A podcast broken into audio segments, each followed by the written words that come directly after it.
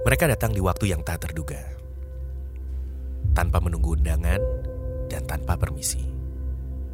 Kehadiran mereka selalu membawa kegelisahan, kengerian, dan juga misteri yang mungkin tak pernah terpecahkan. Percaya atau tidak, kami kembalikan kepada Anda. Karena di sini, kami hanya ingin berbagi cerita.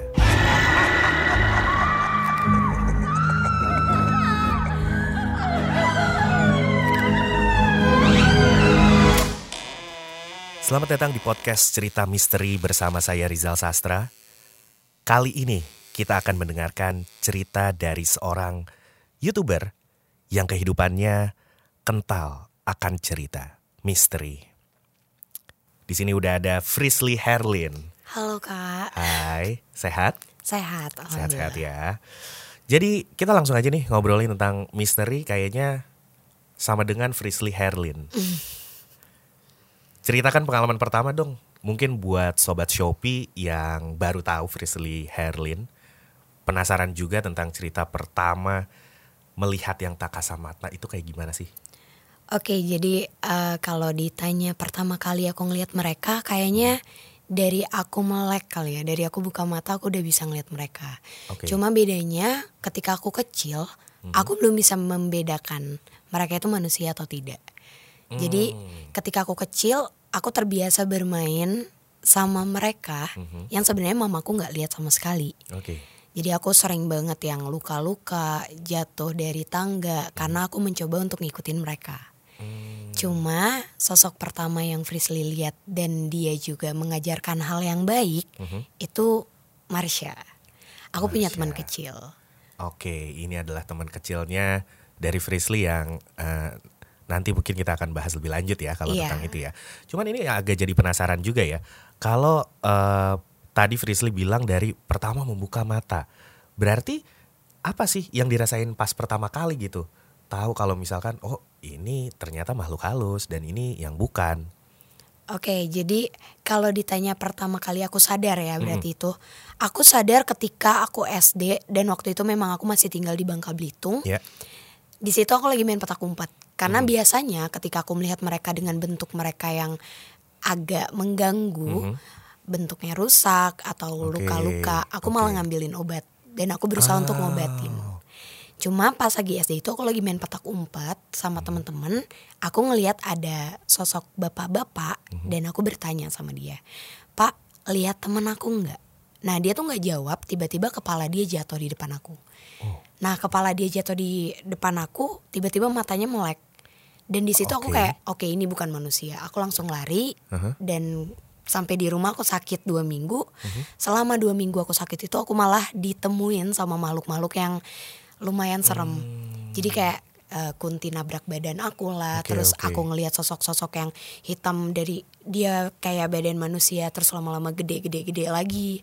Terus juga aku ngelihat banyak kepala yang terbang. Bahkan Hmm. Marsha juga di situ ngomong kalau akhirnya kamu sudah bisa membedakan Fishy. Dan di situ aku ngerasa oh ini yang dimaksud membedakan. Oke, itu waktu umur berapa tuh kira-kira? Itu aku umur 8 tahun. 8 tahun ya? Iya. Oke, jadi 8 tahun akhirnya bisa membedakan mana yang sebenarnya eh, makhluk halus dan juga yang emang beneran manusia gitu ya. Di situ aku bisa bedain. Oke, memang sebenarnya yang eh, sobat Shopee dan juga gua pribadi sendiri tahu ketika kita melihat eh, makhluk halus itu suka eh, jadi sakit gitu dan gak, dan gak enak badan. Itu sebenarnya Frisley tahu nggak sih kenapa? Tahu. Jadi sebenarnya itu yang mereka serap dari kita itu energi kita. Oke. Kenapa aku yakin kalau mereka itu nggak mungkin bisa nyakitin kita dan berkali-kali aku selalu bilang kalau derajat kita jauh di atas mereka. Karena pada dasarnya mereka itu akan menyerap energi kita ketika kita merasakan takut. Jadi kayak kalau kita udah ngerasain eh takut nih di salah satu tempat, ya mereka-mereka itu bakalan ngambil energi kita sampai akhirnya kita capek. Hmm. Yang kedua, mereka itu akan menyerap energi itu dan mengubah bentuk mereka seperti apa yang kita takutin. Jadi ketika kita Oke. membayangkan perempuan, rambutnya panjang, matanya keluar, ya Mhm. dia akan membentuk seperti itu gitu. Dan itu yang membuat kita ketika melihat mereka kaget dan Iya. pasti ya gitu shock gitu.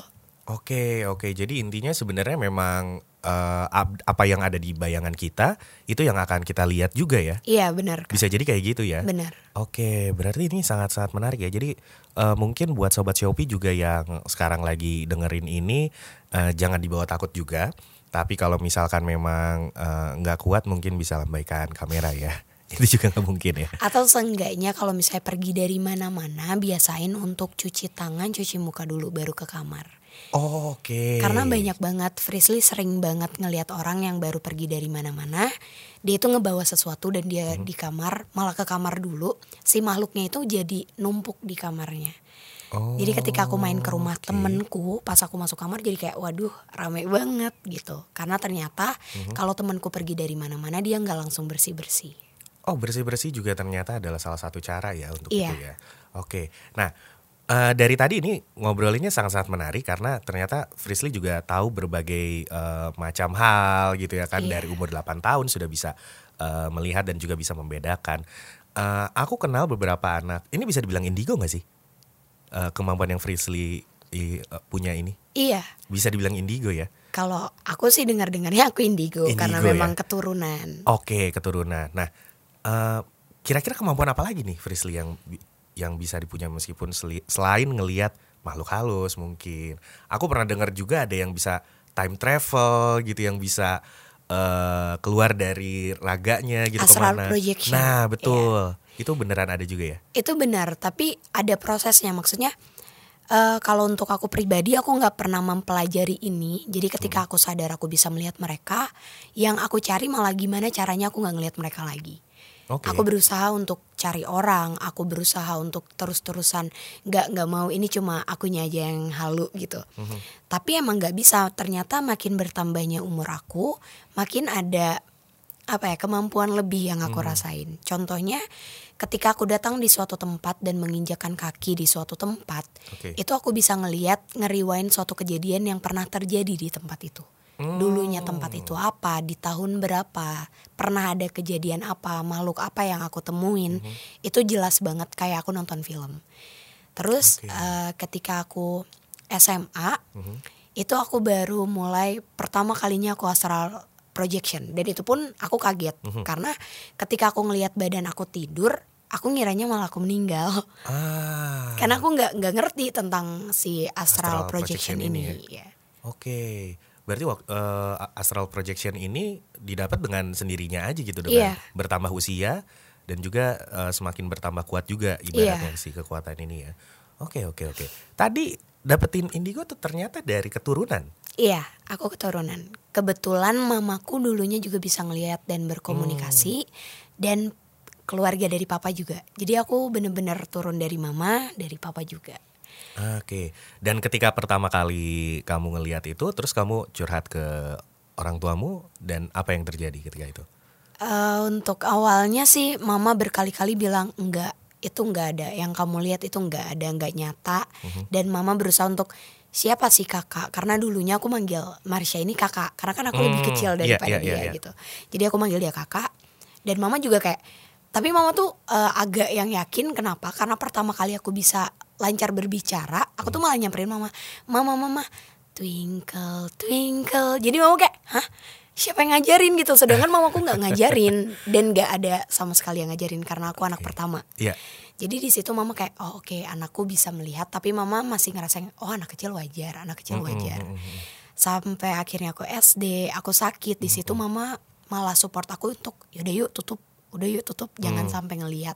Karena mama hilang sendiri oh, mama okay. uh, eh, sampai usia mama di 16 tahun mama hmm. udah nggak bisa ngelihat lagi hmm. jadi mama berharap anaknya juga kayak gitu eh ternyata malah makin parah iya iya iya makin sekarang jadi yang tadi diobrolin juga jadi makin bertambah ya sih yeah. kemampuan dan juga yang lainnya tapi mungkin buat sobat Shopee dan juga buat yang lagi dengerin sekarang penasaran juga mungkin nggak nggak tahu uh, yang beneran arti indigo nih menurut Frisley sendiri? Arti indigo itu apa sih? Uh, kalau untuk Frisley sendiri jujur aku bingung bisa dibilang kelebihan atau kekurangan mm -mm. Mm -mm. karena pada dasarnya anak indigo itu adalah anak yang mempunyai kemampuan untuk berbicara dan melihat dimensi lain. Okay. Tapi kalau misalnya kemampuan lainnya kayak misalnya time travel, terus mm -hmm. astral projection mm -hmm. dan lain-lain itu kayak kelebihan yang lainnya.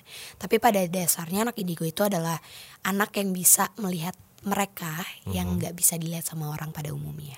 Oke, dan itu juga nggak ada positif negatif ya? Iya.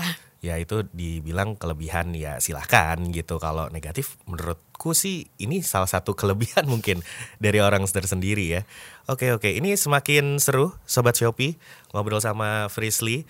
Jadi buat yang lagi dengerin silahkan uh, untuk kencengin lagi volumenya karena semakin sini makin panas ya ruangan di sini ya.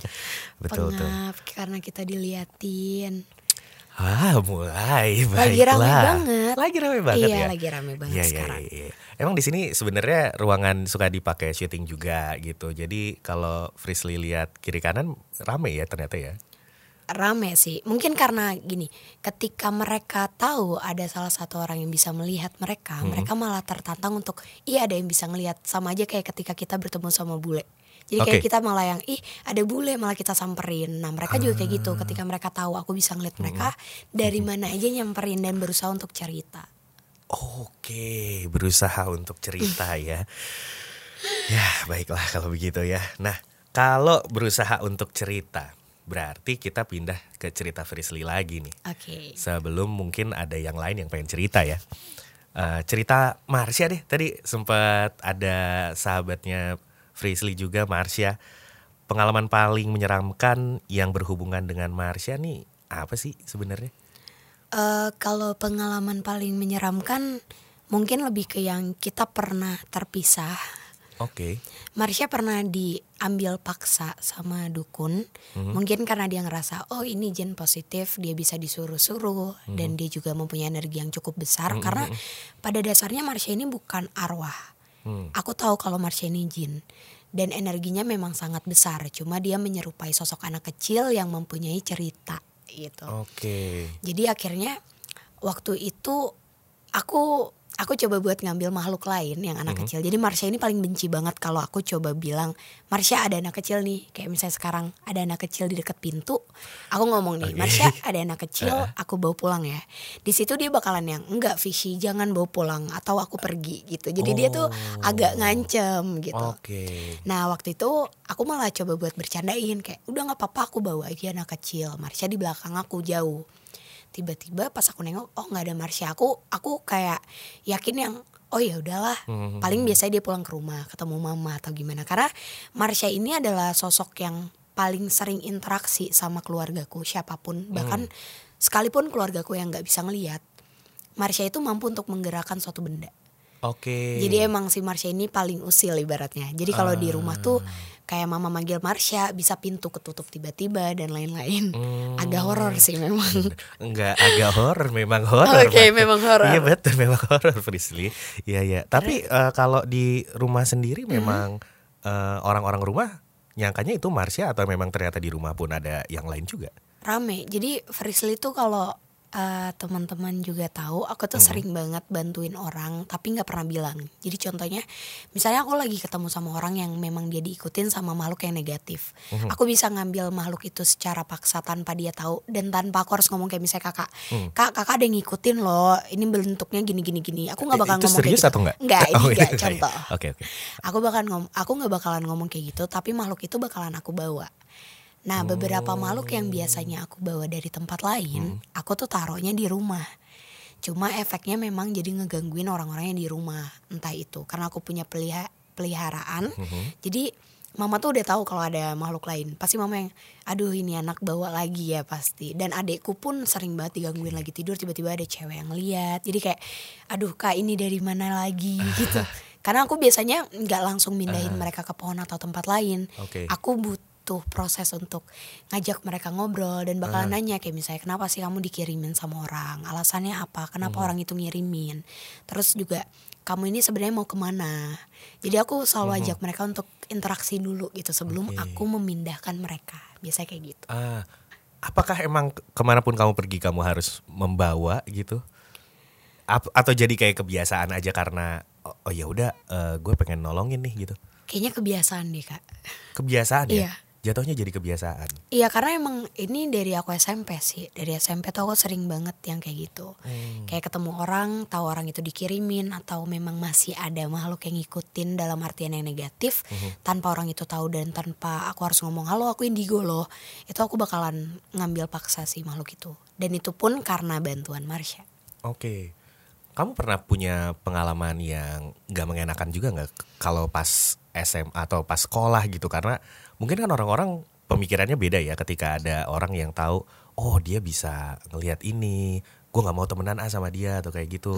Ada yang sama kayak gitu nggak sih? Enggak sih Enggak Kalau ya, temen-temen untungnya ya? enggak Untuknya Oke, ada yang malah memanfaatkan "Eh, ada yang ngikutin aku nih, tolong bantuin kayak gitu. Kalau pertanyaan-pertanyaan kayak gitu banyak banget karena Hmm. sampai sekarang juga banyak banget orang yang DM atau email aku Hmm. cuma untuk nanya kak bantuin dong cariin kucing aku hilang Hmm. atau kunci motor aku hilang. Kunci motor Iya, ya? sedangkan aku ini kan lebih ke ngelihat hantu ya, Iya. bukan ngelihat ke barang-barang yang Oh, hilang juga. atau maling gitu kan. Iya, iya, iya, Cuma memang kalau pertanyaan kayak gitu aku udah terbiasa. Cuma kalau waktu SMA itu lebih ke yang aku nggak pernah mau ngomong kalau aku ini indigo gitu. Hmm. Jadi agak tertekan sendiri ketika aku tahu teman-temanku kerasukan dan aku tuh belum berani untuk bantu yang ya aku coba buat ngeluarin itu aku belum berani. Jadi aku nahan sendiri. Nahan sendiri ya sampai situ aja.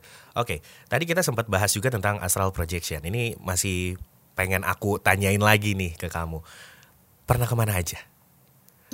Atau pernah menggunakan itu kayak ah gue pengen ke sini ah gitu A- atau cara gunanya gimana sih itu secara Ada, konsep Ya, enggak sih sebenarnya kalau ditanya eh, ngegunain itu untuk pergi ke mana, itu enggak ada niatan sama sekali karena random gitu kan. Mhm. Contohnya kayak misalnya si temenku ini pernah digangguin dan temenku itu kebetulan lagi kuliah di Jerman. Oh, oke Nah aku tuh belum pernah ke sana dan kita nggak yang kirim-kiriman foto atau apa. Aku bilang nanti malam coba deh aku coba buat ngelihat di sana ada apa. Mhm. Nah aku astral projection ke Jerman bukan berarti aku bisa jalan-jalan. Iya. Jadi aku bener-bener sampai ke tempat yang aku mau tuju aja. Aku sampai di Hmm. kamar temenku, aku ngelihat ruangannya seperti apa, aku ngelihat di sana ada apa aja dan yang aku temuin itu bukan kayak yang kita manusia temuin. Hmm. Kayak misalnya kalau misalnya ke taman safari gitu. Oke. Manusia kita bakal ngelihat binatang-binatang. Hmm. Tapi ketika aku astral projection ke sana yang aku temuin dimensinya mereka Hmm. dan penuh sama makhluk-makhluk lainnya. Dan itu pun beda bentuk gitu kayak misalnya sebenarnya itu udah nggak ada pohon, tapi yang Hmm. aku lihat tuh masih ada pohon dengan usia ratusan tahun dan aku juga tahu pohon itu ditebang prosesnya kayak gimana. Jadi yang aku yang aku temuin di sana itu lebih ke yang makhluk-makhluknya bukan orang pada umumnya. Oke, Kayak gitu. makhluk-makhluknya pas ke Jerman itu makhluknya sama nggak kayak di sini? Enggak, Beda. beda. Em, dari bentuknya mungkin karena mereka bule, jadi nggak serem-serem banget. Oh nggak serem ya? Tapi mereka lebih mampu untuk eh, melakukan hal yang negatif.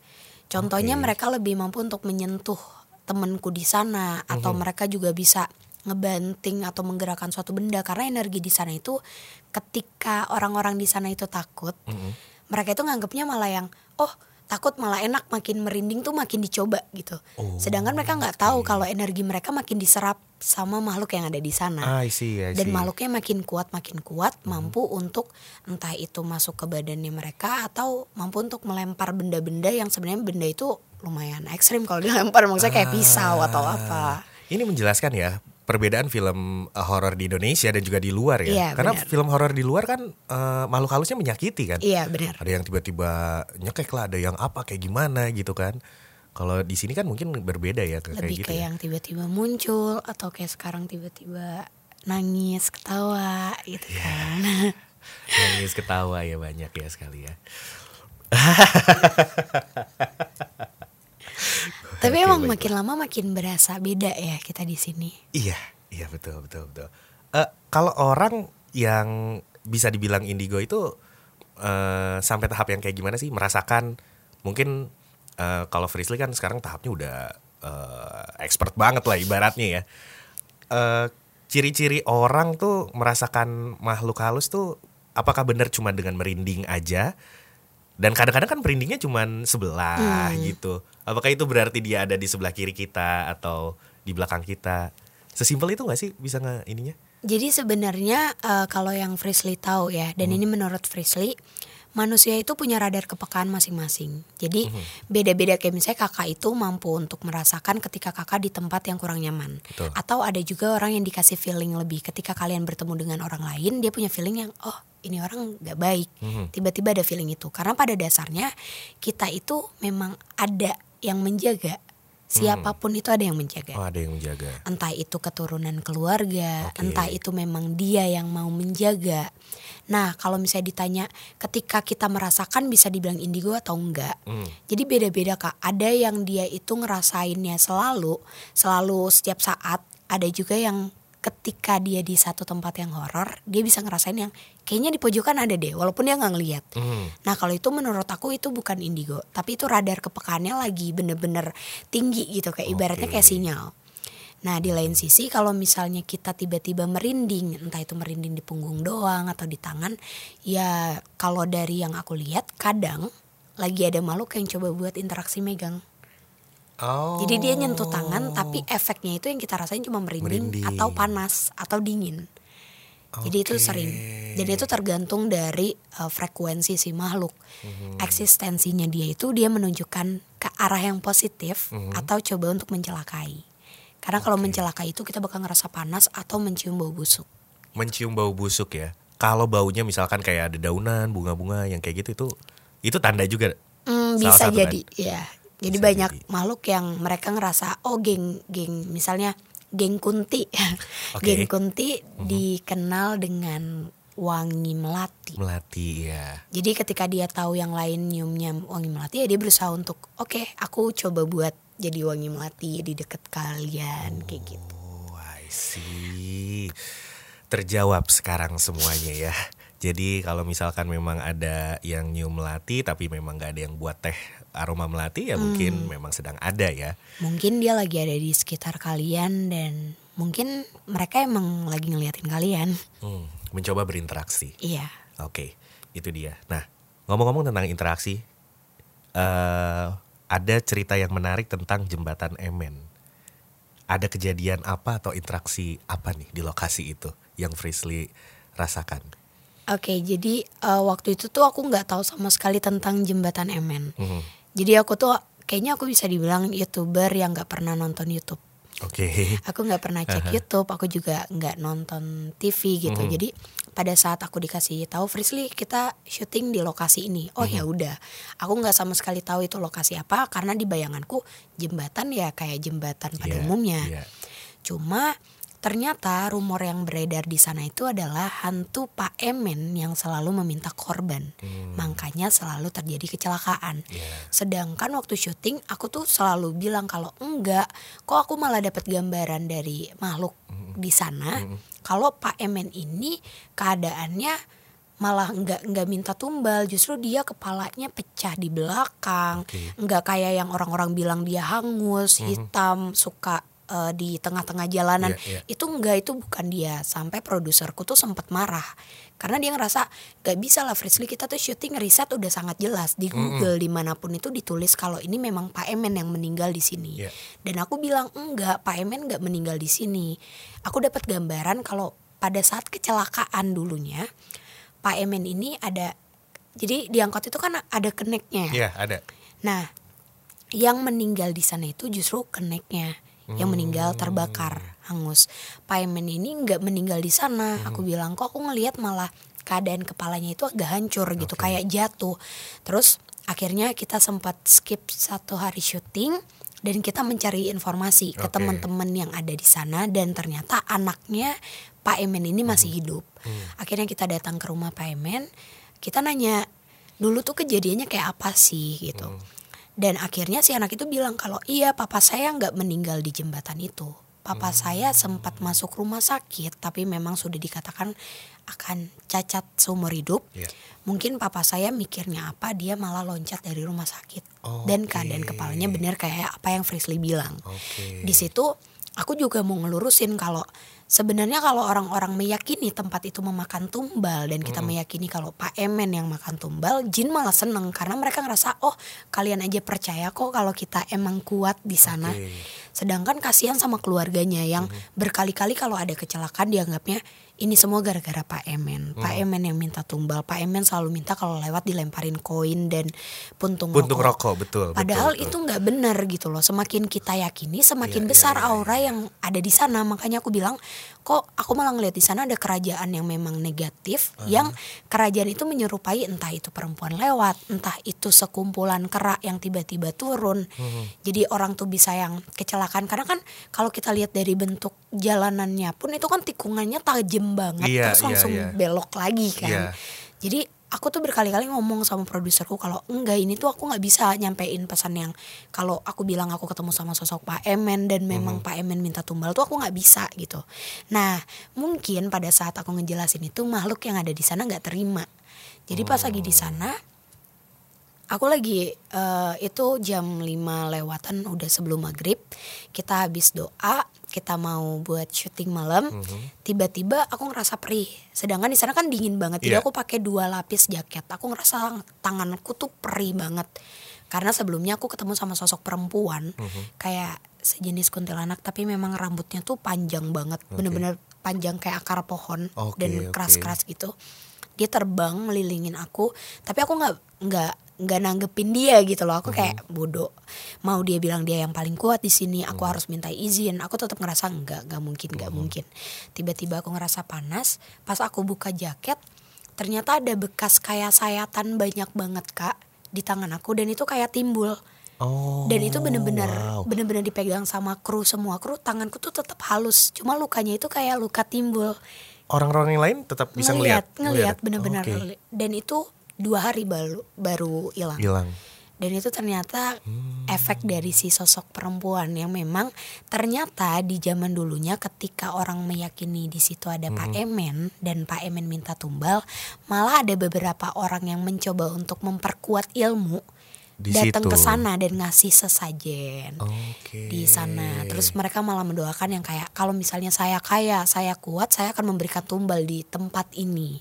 Semakin dijanjikan, ya mereka ngerasa kalau ketika mereka ketemu aku yang bisa ngelihat, mereka ngomong kalau mana tumbalnya gitu. Karena aku Oke. nggak nanggepin, aku dilukain. Ya, ya, ya, Gitu. ya, ya.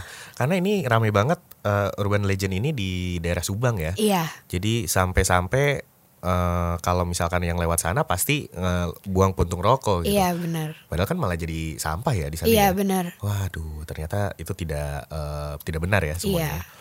Tapi mungkin buat sobat Shopee yang eh, mungkin jauh dari daerah Subang dan juga baru pertama kali nih dengar jembatan Emen gitu.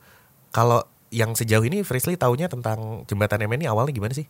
Oke, jadi kalau yang dipercayai sama orang-orang dan memang itu tertulis di Google dan lain-lain, katanya jembatan Emen ini dulunya ada salah satu supir angkot yang bernama Pak Emen yang katanya dia itu sering banget ketemu sama sosok perempuan yang ada di jembatan itu. Oke. Dan katanya sosok perempuan ini menyukai Pak Emen, berkali-kali menyukai dan teman-temannya ini sering ngelihat Pak Emen itu diikutin sama sosok perempuan.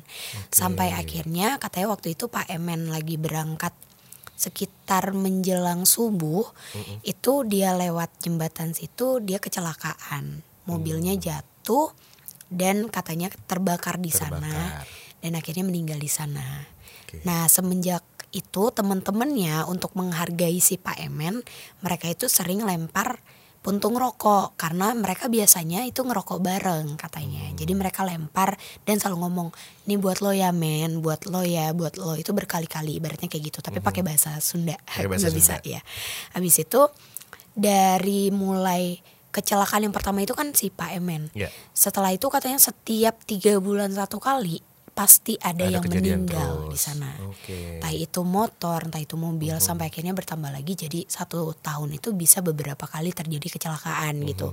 Kecelakaan yang parah sampai akhirnya ada kejadian beberapa bis yang membawa banyak orang Mhm. itu juga kecelakaan di sana dan banyak banget korbannya.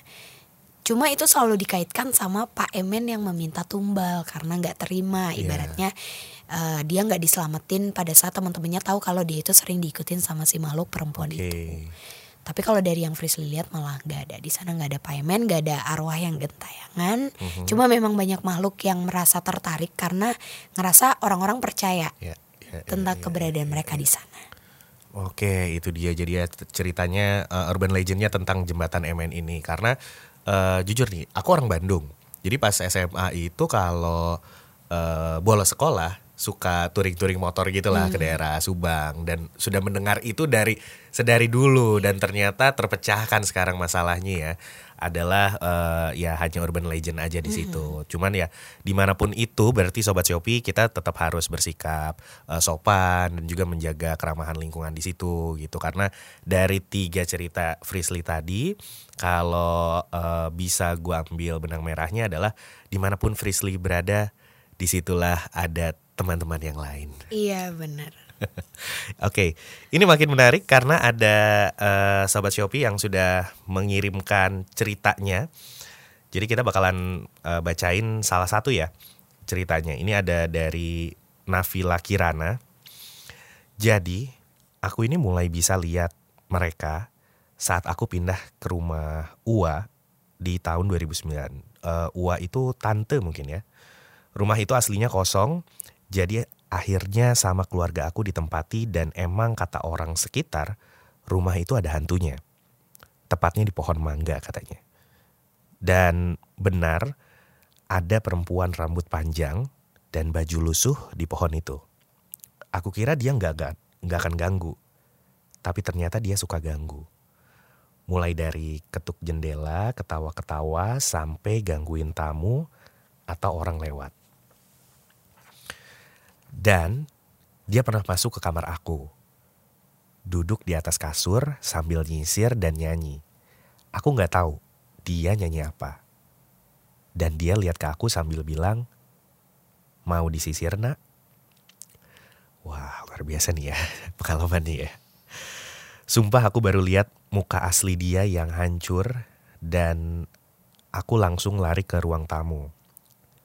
Aku juga punya teman kecil dalam kurung hantu. Pertama aku lihat itu dekat rumah dan dia selalu berdiri ngelihat ke arah rumah aku dan dia selalu megang rambut pacar aku. Oh sorry. Dan dia selalu minta permen, tapi nggak pernah aku kasih. Waktu pacar aku ke rumah, dia selalu jambak atau megang rambut pacar aku. Bahkan ikut pulang sama pacar. Walau pacar aku nggak bisa lihat mereka dan cuma bisa rasain keberadaan mereka, tapi sekarang sih aku nggak tahu ke mana teman kecil dalam kurung hantu itu karena nggak pernah muncul lagi di rumah. Ini mungkin eh, mirip-mirip ya sama ceritanya Frisly ya. Ada teman kecil tapi mungkin kalau sekarang teman kecilnya masih ada sama Frisly ya. Iya dan kalau Marsha nggak pernah nggak sopan sih narik-narik rambut untungnya. Oh itu nggak pernah ya. Oke. Tapi eh, pas tadi kakak cerita dan namanya disebut, Mhm. Marsha ini narik-narik aku bilang Vishi aku tahu cerita itu. Oh, aku oke. tahu di mana dia. Terus aku tanya maksudnya di mana dia tuh gimana? Mau ngobrol sama di sebelah ya, Marsha? sini ya? Iya. Oke. Boleh ya? Boleh ya teman-teman semuanya ya? Boleh ya? Oke, baiklah kalau begitu. Nanti kalau udah panggil nama aku ya. Eh ya karena kalau lupa nanti Iya. terus jadi Marsha ya.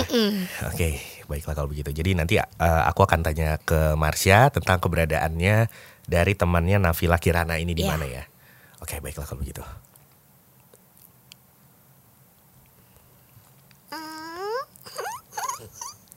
Halo. Hai Marsha. Marsha, jadi A- aku suka di sini. Di sini banyak boneka. banyak boneka. Emang ada? ya? Oh iya ada boneka. Memang mau pegang bonekanya? Enggak, Enggak, enggak usah. aku dari tadi kan main-main di belakang. A, aku pegang kakak itu. A, aku coba buat pegang-pegang, tapi nggak apa-apa. Tapi nggak apa-apa, iya benar-benar. Suka sama kakak yang mana lagi Marsha kira-kira? Enggak, kalau kakak ini ada yang jagain, jadi aku nggak pegang-pegang. Oh gitu, oke baiklah kalau begitu. Marsha, aku penasaran nih. Jadi tadi ada yang sharing cerita ke kita tentang eh, teman masa kecilnya. Jadi di tahun 2009 lah, ibaratnya udah kayak sekitar eh, udah lama banget lah 10 tahunan ke belakang gitu. Namanya Navila Kirana. Tapi sekarang dia nggak bisa ngelihat lagi nih teman kecilnya. Kira-kira Marsha tahu nggak dia ke mana? Tahu Tahu ya? di di tempat itu di rumahnya Mm-mm. itu a- ada nenek-nenek di dapur di belakang dapur dia tahu nenek-nenek itu nggak suka kalau ada anak kecil jadi anak kecilnya itu diusir di dipindahin ke pohon yang udah ditebang sama papanya papanya ada tebang pohon Oh. Ja- jadi anak itu sudah nggak ada lagi. Tapi tapi perempuan yang yang yang suka main-main rambut i- itu masih ada. Oh, perempuan yang suka main rambut itu masih ada. Ya, Oke, jadi buat Navila itu ternyata masih ada ya. tapi Heeh. te- temannya nggak ada karena tidak boleh sama nenek-nenek yang ada di dapurnya. Tidak boleh lagi. Oh, tidak boleh lagi ada di situ. Jadi dia Ya. pergi. Oh, oh, oke, oke, oke kalau gitu. Jadi ini terjawab ya buat Navila Kirana ya. Tapi kalau mung- mungkin misalkan Navilanya pengen ketemu lagi nih sama teman kecilnya, kira-kira masih mungkin gak ya Marsha? sudah tidak bisa karena ka- kalau kami sudah di, ditentukan kami tidak bisa pergi lagi a- atau datang lagi apalagi kalau itu dipindahin sama yang lebih kuat tidak bisa lagi Oh, tidak bisa lagi. Oke. Jadi mungkin buat Navila Kirana eh, itu biarin aja jadi kenangan indah gitu ya. Waktu pas masih bersama. Oke, kalau gitu. Marsha ada lagi kira-kira yang mau disampaikan ke Navila Kirana untuk di rumah itu harus kayak gimana mungkin gitu. tidak ada hanya saja walaupun sekarang tidak tidak gampang melihat seperti dulu Mm-mm. di dia tetap tidak bisa tidur dengan cepat Ka- karena suka ada gambaran-gambaran di kepalanya. Dia suka memikirkan hal yang belum terjadi. Jangan difikirin, Jangan difikirin hal yang belum terjadi. Wah, ini pesannya baik juga nih ya sobat Shopee ya. Karena ya hal yang belum terjadi itu belum tentu terjadi ya. Jadi jangan terlalu dipikirkan. Baiklah kalau begitu. Terima kasih banyak Marsha. Kalau gitu sekarang aku kenapa panggil. kamu takut? Hah? aku nggak takut. Emang aku takut ya. Aku justru eh, pengen ngobrol lagi sama kamu. Tapi aku bingung ngobrol apa lagi nih Marsha. Jadi aku panggil Frisly lagi ya boleh ya. Frisly. Temuan sama Marsha. Hmm. Ternyata Marsha sudah kenalan sama semua orang yang ada di sini. Bahkan tadi sempat main boneka juga ya tadi di belakang ya. Iya, karena sebenarnya di sini kan kayak kayak yang tadi aku bilang ada sosok anak kecil lainnya. Jadi Marsha itu bakalan ngejaga gimana caranya si anak kecil ini nggak interaksi langsung sama aku. Oke. Jadi anak kecil itu ditahan sama si Marsha. Jadi Marshanya sibuk buat di belakang sana aja dari tadi. Di belakang sana lari lagi ke kita, ke belakang sana lagi bolak-balik terus. Iya iya iya iya. Tadi sempat kenalan juga sama lu tuh kan. Emang kakak tadi sempat merinding ya? Iya. Sering. Soalnya itu dipegangin sama Marsha. Iya iya iya iya. Dia tahu juga gua agak takut ya tadi ya. iya, Iya, itulah. Tapi kalau misalkan ngobrolin tentang kemampuan yang Frisley punya nih ya. Ada jangan dulu positifnya deh, negatifnya. Pernah ngerasain gak sih? Hmm, mungkin kalau aku secara pribadi satu aku nggak pernah mau ngelihat ke depan. Jadi aku selalu membatasi aku kalau lagi dapat gambaran-gambaran ke depan tuh aku nggak pernah mau. Karena aku nganggap nggak adil aja gitu. Kalau aku memang bisa membaca ke depan atau aku bisa membaca orang yang aku sayang mungkin keluarga aku bakalan baik-baik aja. Oke. dan negatifnya itu sering banget orang eh, kayak misalnya dukun atau orang yang memang mempunyai ilmu lain dengan cara belajar itu benci banget sama aku Oke. karena dia ngerasa aku bisa membaca dia dan Iya, tahu iya, apa iya, aja iya. kebohongannya walaupun menurut aku ya itu bakalan jadi urusan dia aja kecuali kalau itu emang merugikan aku gitu Mhm. cuma kalau negatifnya lagi mungkin lebih ke apa ya kayaknya semua anak indigo deh aku rata-rata aku ngobrol sama kakak-kakak kayak Kavilo, Teteh, Iya. semua mamanya Nyanya dan lain-lain itu mereka semua ngalamin yang kita anak indigo susah banget buat dapet eh, pacar atau di hubungan percintaan tuh cemen banget gitu doang Tapi sih. sekarang lagi ada kan? Lagi ada Enggak, nggak? Lagi enggak. nggak ada juga ya? Oke, lagi yang dekat-dekat juga nggak ada. Enggak. Oh percintaan justru susah ya kalau yang kayak gini ya. susah banget. Bahkan nggak bisa ngeprediksi tentang Oke, kayaknya gua bakalan di depan kayak gitu nggak bisa Enggak, ya? karena eh, aku nggak pernah mau baca pasanganku dan ketika aku udah sayang sama orang, aku tuh nggak bisa baca, total nggak bisa baca. Oh, Oke. Nah, cuma itu kali ya yang dibilang cinta itu buta. Karena ketika aku lagi pacaran atau ada hubungan sama seseorang, Marsha ngingetin, aku nggak percaya Marsha. Oke. Ketahuan kan tuh. Iya iya iya iya iya. Oh, itu juga ya. Agak repot. Itu repotnya ya. Repot banget, Kak. Karena kayak kalau misalnya kenalan nih udah kenal terus keluarganya tahu, "Eh, ini Frisley yang bisa ngeliat hantu ya. Eh, Indigo. Eh, hati-hati nanti anak saya gini gini." gini." Jadi aku Pernah kayak berarti kayak gitu. pernah. Pernah. Jadi ya ngerasa yang aduh jangan agak ribet deh. Ya agak ribet ya. Oke, jadi buat sobat Shopee mungkin yang pengen eh, dekat dengan Frisley silahkan dicoba dulu aja. Langsung nih. ya bukan ya. Jangan kayak gitu ya. Nah, eh, cuman buat sobat Shopee atau eh, yang sekarang lagi dengerin, kira-kira harus gimana sih menyikapinya dengan mereka ini gitu. Perspektif Frisley juga tentang mereka gimana sih dan eh, kita orang awam nih yang nggak punya eh, kelebihan untuk seperti itu eh, harus gimana menyikapinya ketika melihat atau merasakan gitu. Oke, kalau dari aku aku mau aku selalu ngomong sama orang satu ketika tak kita ngerasain takut itu wajar, wajar banget. Tapi jangan pernah takut yang berlebihan karena Oke. ketika kita berbicara dalam hati, kita ngomong dalam hati, justru itulah yang mereka tangkap. Makanya kalau ada orang dengan niat yang kurang baik, misalnya ada aku niat buat celakain siapa, aku pasti ngomong dalam hati. Nah, itu akan Oke. dapat dorongan dari mereka yang negatif di sekitar kita. Yang kedua, seseram-seramnya mereka dan sekuat apa pun mereka, mereka nggak akan mungkin bisa ngebunuh kita. Hmm. Terus yang ketiga, ketika kita berada di suatu tempat yang menurut kita memang itu angker, horor atau apa, nggak ada salahnya kita ngomong dalam hati, misi ya kita masing-masing.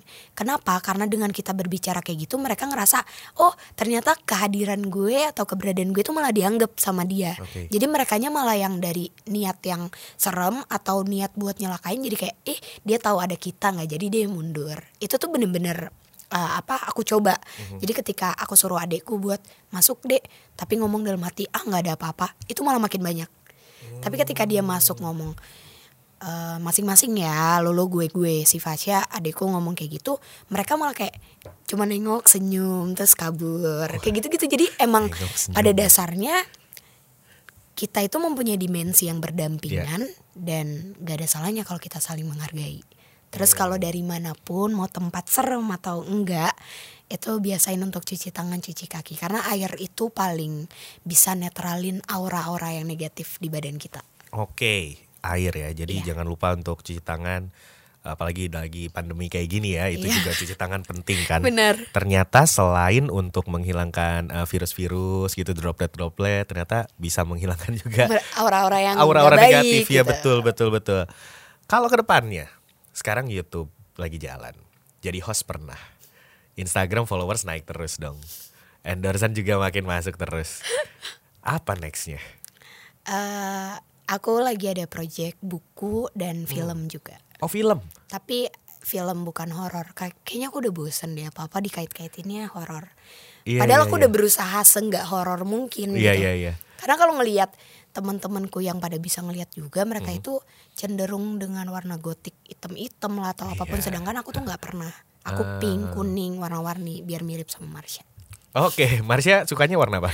Pink biru sih. Pink biru ya? Iya. Oh sama dong, biru aku suka juga sih. Iya ya. Iya, Mau ditemenin Marsha? Ah, nanti saja. Oke. Makanya di awal pas tadi kita ketemuan, eh, aku sempat nanya, udah sampai tahap mana sih eh Frisley ini bosen kah mungkin kah atau Iya, jenuh kah benar-benar. gitu dipandang orang sebagai yang indigo atau kayak gimana gitu? eh selagi kalau misalnya orang cuma nanya-nanya kak aku ada yang jagain nggak kak eh, tolong bantuin aku bla bla bla Hmm. aku masih oke oke aja kecuali kalau aku udah dianggap dukun kayak misalnya Frisley tolong dong aku putus sama mantan aku bikin mantanku balik Frisley bantu aku nyantet dia dong kayak Wah. please banget nih nggak nggak pernah gitu dan nggak kepikiran juga Bener juga ngapain juga ya ngapain gitu juga ya. gitu kalau nggak ada kalau diselingkuhin ya cari lagi ya nggak Betul, betul sekali, betul sekali. Jadi janganlah cinta ditolak dukun bertindak ya. benar